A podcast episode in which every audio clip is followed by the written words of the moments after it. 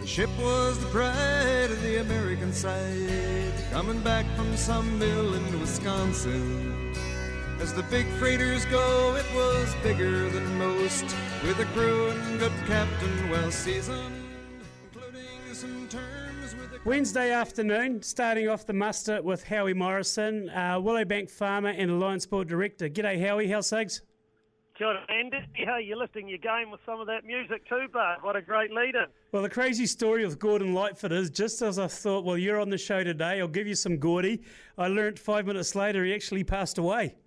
Oh, that's sad, because he managed to put out some great sounds, and that was that epic one you were playing there, the wreck of the Edmund Fitzgerald. What a great bit of history and a great story it tells. Yeah, sundown, if you could read my mind, Carefree Highway.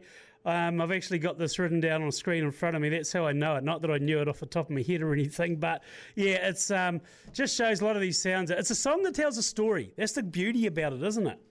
That particular one, there's a lot of the story of the wreck of the Edmund Fitzgerald. There's a lot about this. There's a bit of Indian legend in it. Yeah, a really good listen. A long song. I think it's 7 or 8 minutes, something like that. Yeah, it is. It goes on for quite a while. I think the one song that really resonates with me out of all the songs you do hear on the radio regarding telling a story would be Key Sung by Cold Chisel, because it just comes across in such a great form, storytelling form.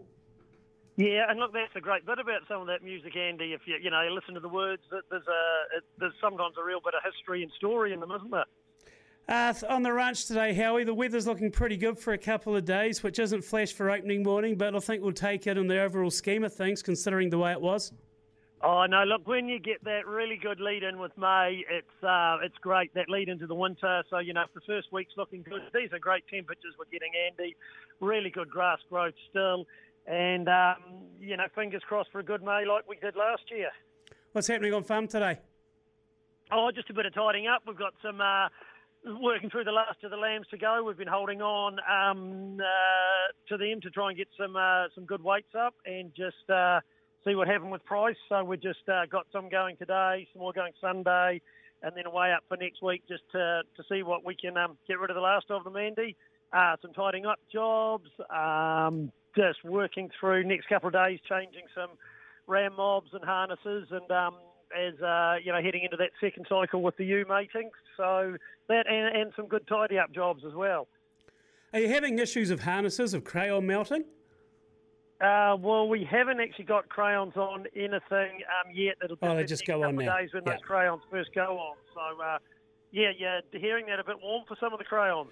Oh, it used to be the instance, like there used to be soft or hard crayons you could put on the harness, and like more often than not you get a week of fine weather like this, and you find a ewe that's basically been turned into a piece of Da Vinci work on the back end. Oh, well, as long as the colour's there, Andy, that's the important bit. Well, it sticks out like a rainbow sometimes. But so as you look at your grass covers going, as you start getting into winter mode, obviously you'd be pretty happy. We are. There's been good covers.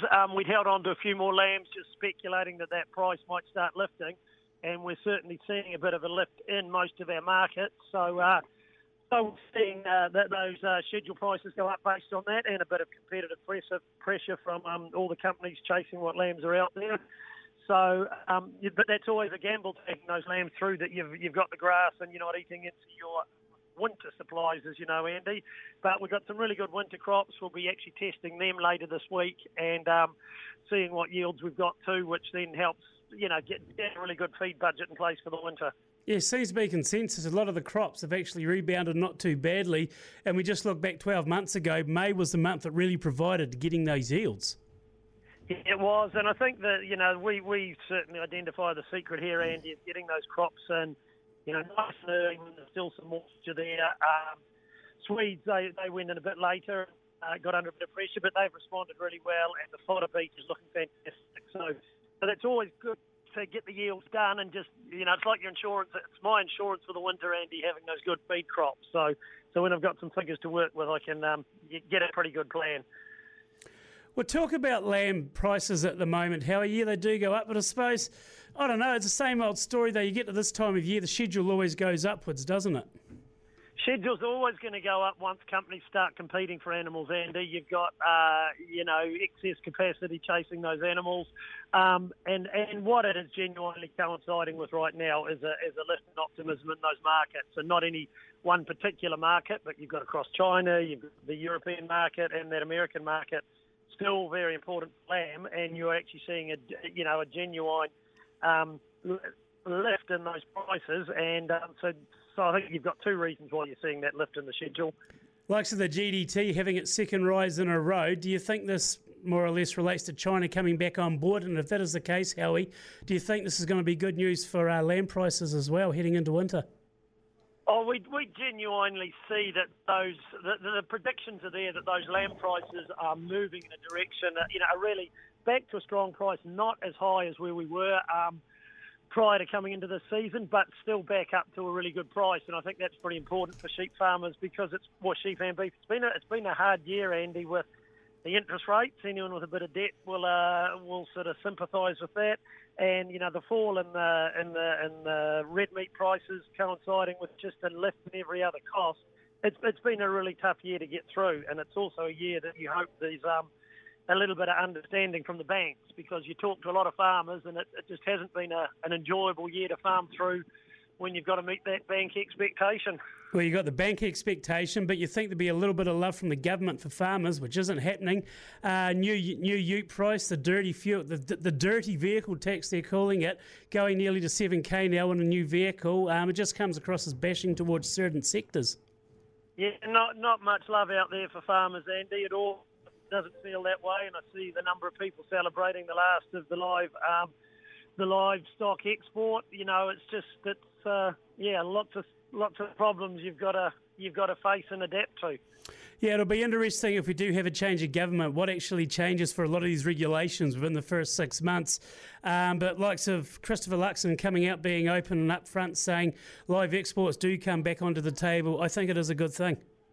Yeah, no, I agree. And look, we go back to a couple of weeks ago, we spoke about it, Andy, that and I see National mentioning it again, that free trade agreement with India, absolutely massive. Don't even ever think of underestimating how big a move that would be for us. So, not only in terms of the right now, the next year, the next couple of years, but 5-10 years out, that's a really important thing to get over the line. That would be a great thing to get over the line, wouldn't it? You'll know yourself. Like you said last time, Alliance for the last while has been helping out or trying to get over the board, actually, lamb into India. Wasn't Stephen Fleming and Brendan McCullum on board with the brand at one stage? Was that right? Yeah, no, they still are. So Quality NZ is a company which is, Alliance is a joint owner in, and putting red meat specifically into that Indian market, leveraging the reputations of those guys as ambassadors.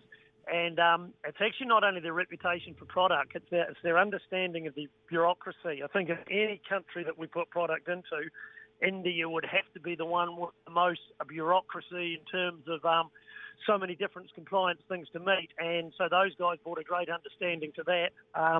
So, look, we are really, really well positioned to put volumes into India when we can actually compete with the Australians on price. The price advantage they get is just really difficult for us to move big volumes of product into that market.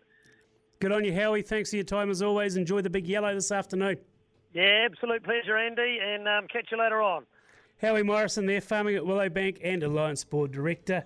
Coming up next on The Muster for a Wednesday afternoon, let's catch up with Laurie Patterson out of Waikaka Genetics, but also as part of Groundswell. Have a yarn. And every man